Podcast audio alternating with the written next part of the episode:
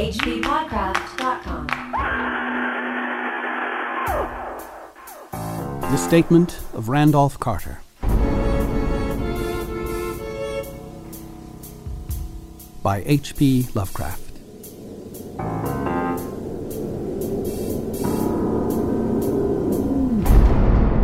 I repeat to you, gentlemen, that your inquisition is fruitless. Detain me here forever, if you will. Confine or execute me if you must have a victim to propitiate the illusion you call justice, but I can say no more than I have said already. Everything that I can remember I have told with perfect candor. Nothing has been distorted or concealed, and if anything remains vague, it is only because of the dark cloud which has come over my mind. That cloud and the nebulous nature of the horrors which brought it upon me. Again, I say I do not know what has become of Harley Warren, though I think, almost hope, that he is in peaceful oblivion, if there be anywhere so blessed a thing. It is true that I have for five years been his closest friend and a partial sharer of his terrible researches into the unknown. I will not deny, though my memory is uncertain and indistinct, that this witness of yours may have seen us together, as he says, on the Gainesville Pike, walking toward Big Cypress Swamp at half past eleven on that awful night. That we bore electric lanterns, spades, and a curious coil of wire with attached instruments, I will even affirm for these things all played a part in the single hideous scene which remains burned into my shaken recollection. But of what followed, and of the reason I was found alone and dazed on the edge of the swamp next morning, I must insist that I know nothing save what I have told you over and over again. You say to me that there is nothing in the swamp or near it which could form the setting of that frightful episode. I reply that I know nothing beyond what I saw. Vision or nightmare, it may have been. Vision or nightmare, I fervently hope it was. Yet it is all that my mind retains of what took place in those shocking hours after we left the sight of men. And why Harley Warren did not return. He or his shade, or some nameless thing I cannot describe, alone can tell. As I have said before, the weird studies of Harley Warren were well known to me, and to some extent shared by me. Of his vast collection of strange, rare books on forbidden subjects, I have read all that are written in the languages of which I am master, but these are few as compared with those in languages I cannot understand. Most, I believe, are in Arabic, and the fiend inspired book which brought on the end, the book which he carried in his pocket out of the world, was written in characters whose like I never saw elsewhere. Warren would never tell me just what was in that book. As to the nature of our studies, must I say again that I no longer retain full comprehension? It seems to me rather merciful that I do not, for they were terrible studies, which I pursued more through reluctant fascination than through actual inclination. Warren always dominated me. Sometimes I feared him. I remember how I shuddered at his facial expression on the night before the awful happening, when he talked so incessantly of his theory, why certain corpses never decay, but rest firm and fat in their tombs for a thousand years. But I do not fear him now, for I suspect that he has known horrors beyond my ken. Now, I fear for him. Once more, I say that I have no clear idea of our object on that night. Certainly, it had much to do with something in the book which Warren carried with him, that ancient book in undecipherable characters which had come to him from India a month before. But I swear I do not know what it was that we expected to find. Your witness says he saw us at half past eleven on the Gainesville Pike, headed for Big Cypress Swamp. This is probably true, but I have no distinct memory of it. The picture seared into my soul is of one scene only and the hour must have been long after midnight, for a waning crescent moon was high in the vaporous heavens. The place was an ancient cemetery, so ancient that I trembled at the manifold signs of immemorial years. It was in a deep, damp hollow, overgrown with rank grass, moss, and curious creeping weeds, and filled with a vague stench which my idle fancy associated absurdly with rotting stone. On every hand there were the signs of neglect and decrepitude, and I seemed haunted by the notion that Warren and I were the first living creatures to invade a lethal silence of centuries. Over the valley's rim, a wan, waning crescent moon peered through the noisome vapors that seemed to emanate from unheard of catacombs and by its feeble, wavering beams I could distinguish a repellent array of antique slabs, urns, cenotaphs, and mausolean facades, all crumbling, moss grown, and moisture stained, and partly concealed by the gross luxuriance of the unhealthy vegetation. My first vivid impression of my own presence in this terrible necropolis concerns the act of pausing with Warren before a certain half obliterated sepulchre, and of throwing down some burdens which we seemed to have been carrying. I now observed that I had with me an electric lantern and two spades, whilst my companion was supplied with a similar lantern and a portable telephone outfit. No word was uttered, for the spot and the task seemed known to us, and without delay we seized our spades and commenced to clear away the grass, weeds, and drifted earth from the flat, archaic mortuary.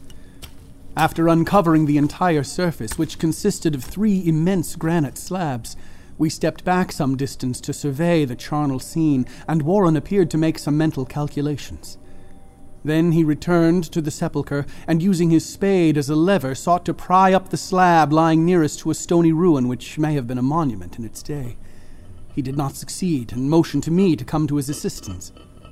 Finally, our combined strength loosened the stone, which we raised and tipped to one side. The removal of the slab revealed a black aperture, from which rushed an effluence of miasmal gases so nauseous that we started back in horror.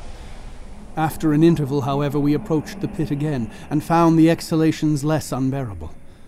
Our lanterns disclosed the top of a flight of stone steps, dripping with some detestable ichor of the inner earth, and bordered by moist walls encrusted with nitre. And now, for the first time, my memory records verbal discourse. Warren addressing me at length in his mellow tenor voice, a voice singularly unperturbed by our awesome surroundings. I'm sorry to have to ask you to stay on the surface, he said, but it would be a crime to let anyone with your frail nerves go down there.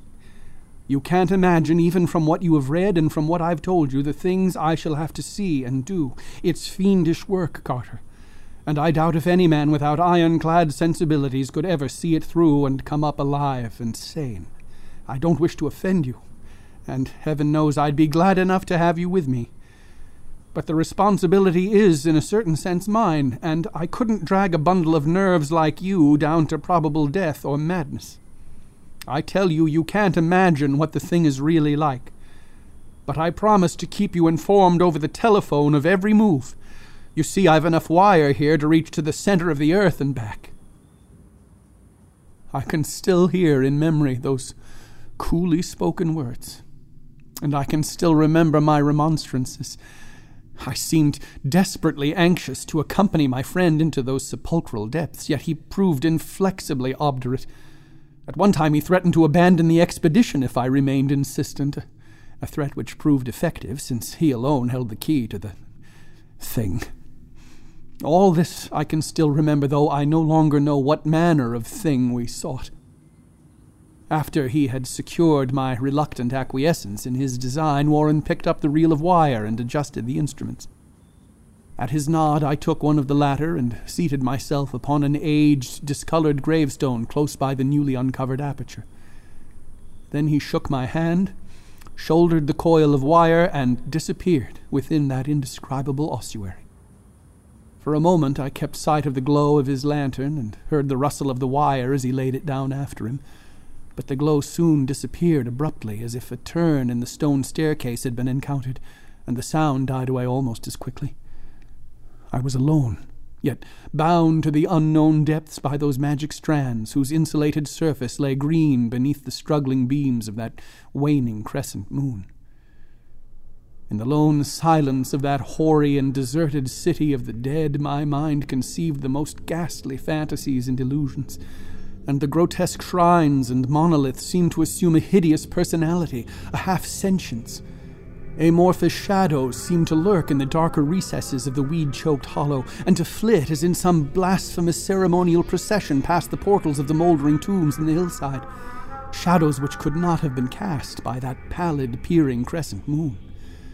I constantly consulted my watch by the light of my electric lantern and listened with feverish anxiety at the receiver of the telephone. but for more than a quarter of an hour heard nothing. Then a faint clicking came from the instrument, and I called down to my friend in a, a tense voice. Apprehensive as I was, I was nevertheless unprepared for the words which came up from that uncanny vault, in accents more alarmed and quivering than any I had heard before from Harley Warren. He who had so calmly left me a little while previously now called from below in a shaky whisper more portentous than the loudest shriek. God, if you could see what I am seeing. I could not answer. Speechless, I could only wait. Then came the frenzied tones again. Carter, it's terrible, monstrous, unbelievable. This time my voice did not fail me, and I poured into the transmitter a flood of excited questions. Terrified, I continued to repeat, Warren, what is it? What is it? Once more came the voice of my friend, still hoarse with fear, and now apparently tinged with despair. I can't tell you, Carter. It's too utterly beyond thought. I dare not tell you. No man could know it and live.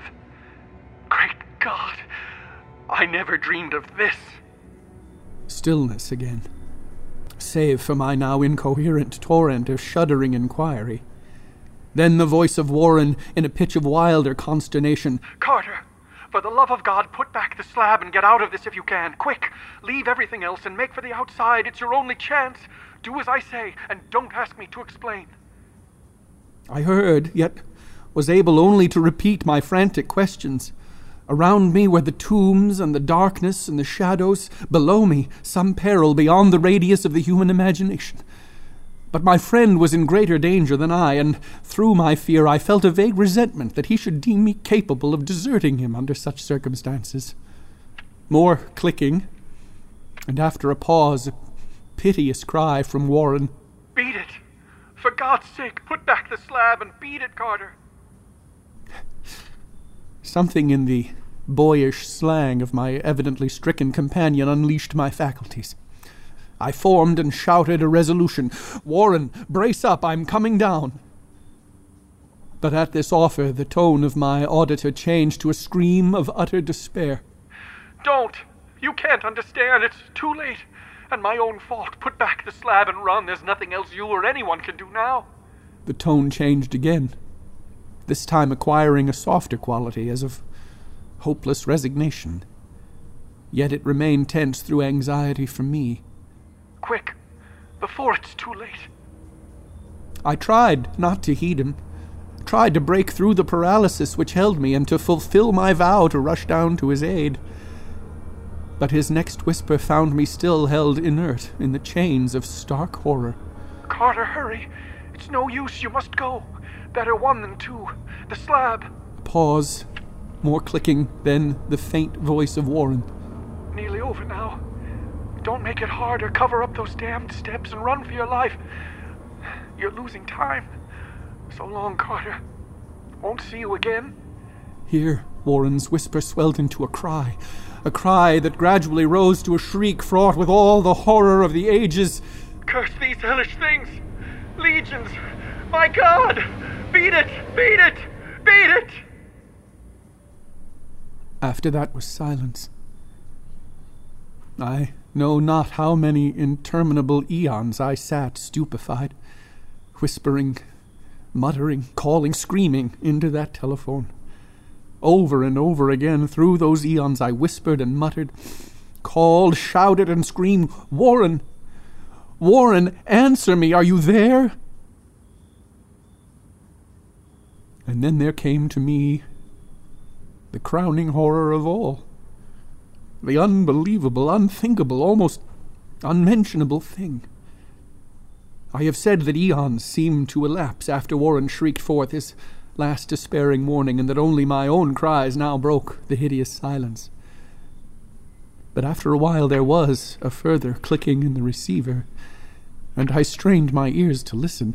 Again I called down, Warren, are you there? And in answer heard the thing which has brought this cloud over my mind.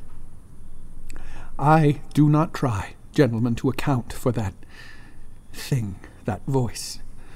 nor can I venture to describe it in detail, since the first words took away my consciousness and created a mental blank which reaches to the time of my awakening in the hospital.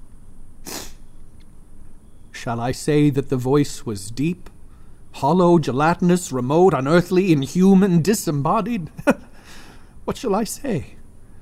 It was the end of my experience, and is the end of my story.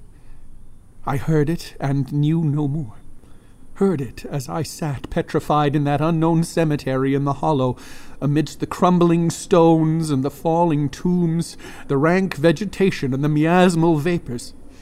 Heard it well up from the innermost depths of that damnable open sepulchre as I watched amorphous necrophagous shadows dance beneath an accursed waning moon. And this is what it said. You fool. Warren is dead.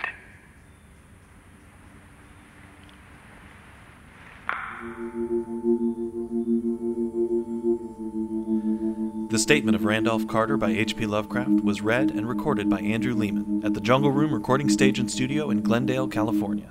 Music and production by Chad Fifer. The statement of Randolph Carter was brought to you by the listeners of the H.P. Lovecraft Literary Podcast with Chris Lackey and Chad Fifer at hppodcraft.com. Thank you for your support. hppodcraft.com.